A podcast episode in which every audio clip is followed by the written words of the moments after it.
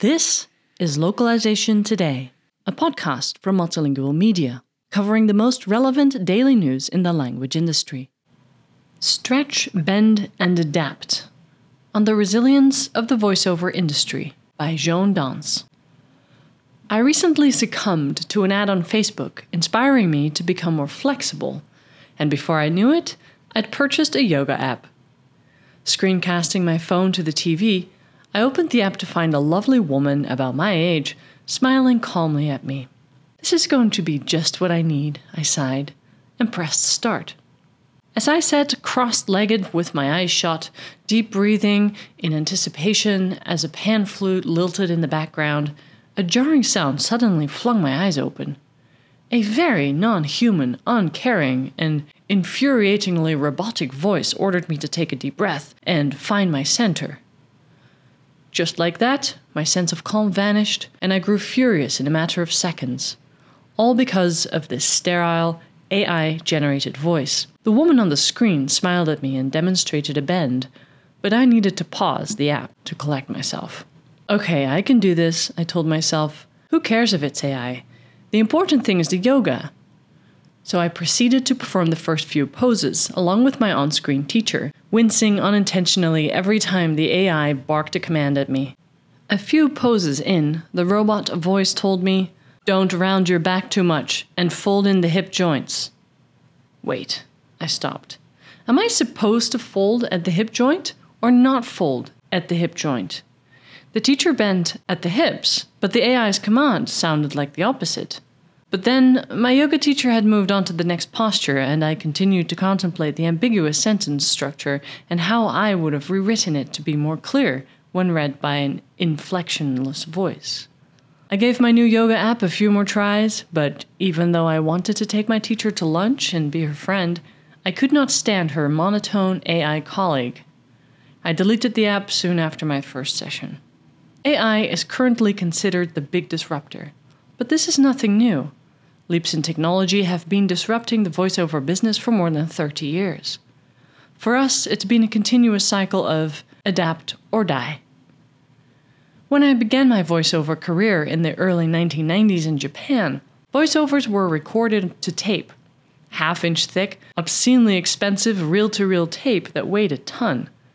Studios were large and glamorous, with black leather couches for ads execs to lounge upon. Neve mixing consoles, which cost as much as my grandmother's house, stretched from one end of the room to the other.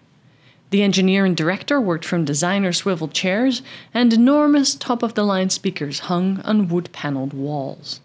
Studios were a necessity back then, as home recording equipment simply didn't exist.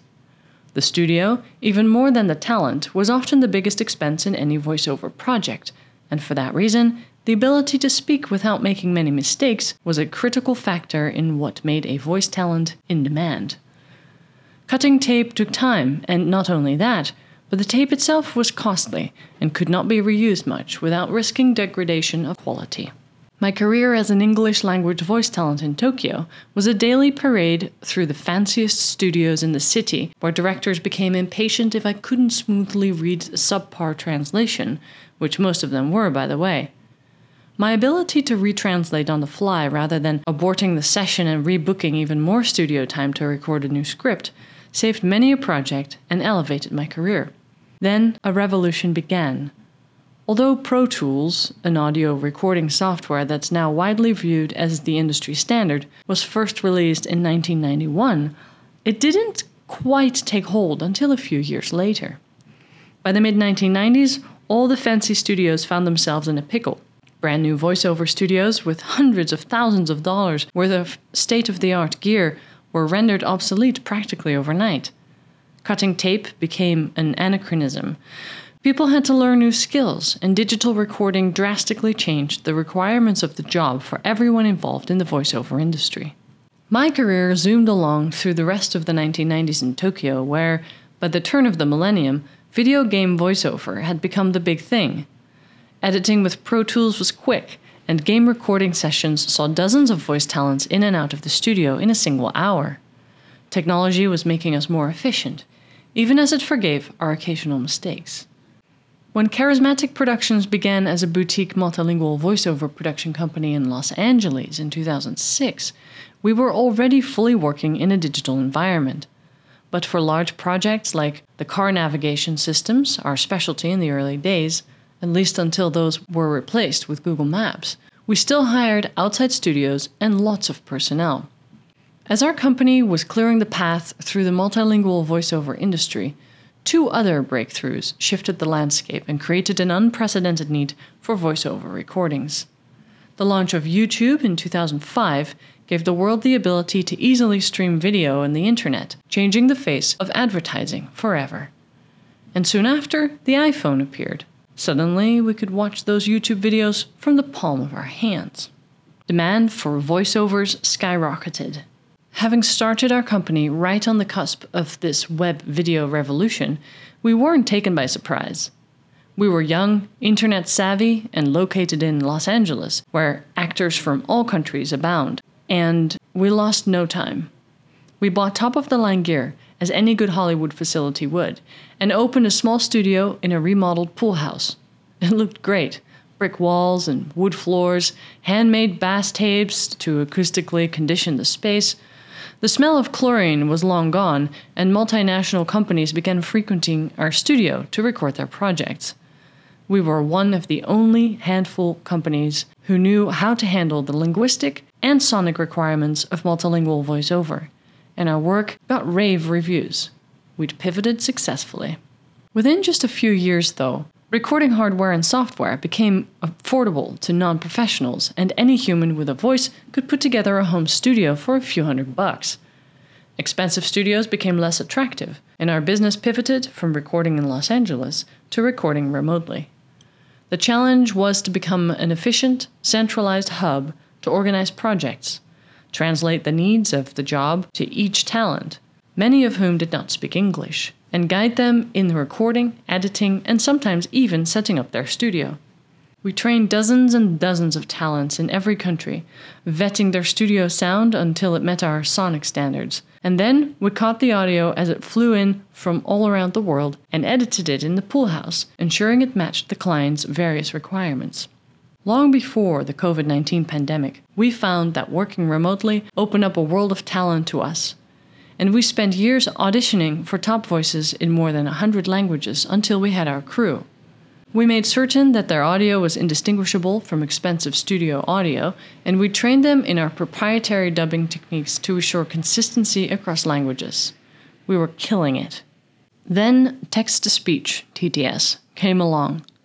It didn't take long for us to realize we were again on the precipice of an enormous change. This entity had not only ended the car navigation side of our business, but presaged the end of voiceover itself. The writing was on the wall and about to be read aloud by a robotic sounding voice.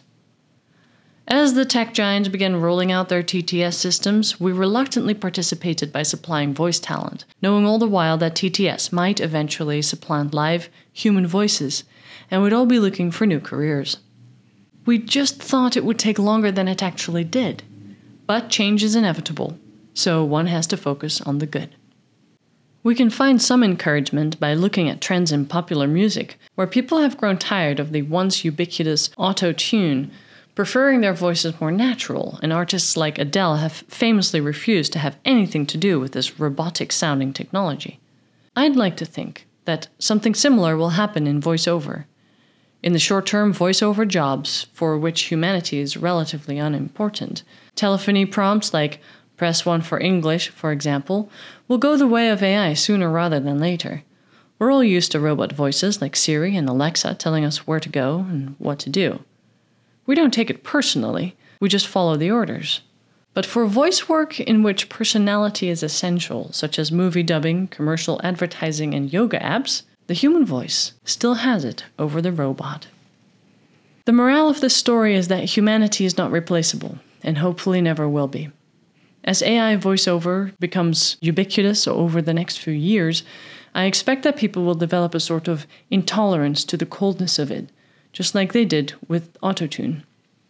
Depending on the application, we'll begin to long for real voices, for a perceived connection to what we are hearing, for warmth and humanity.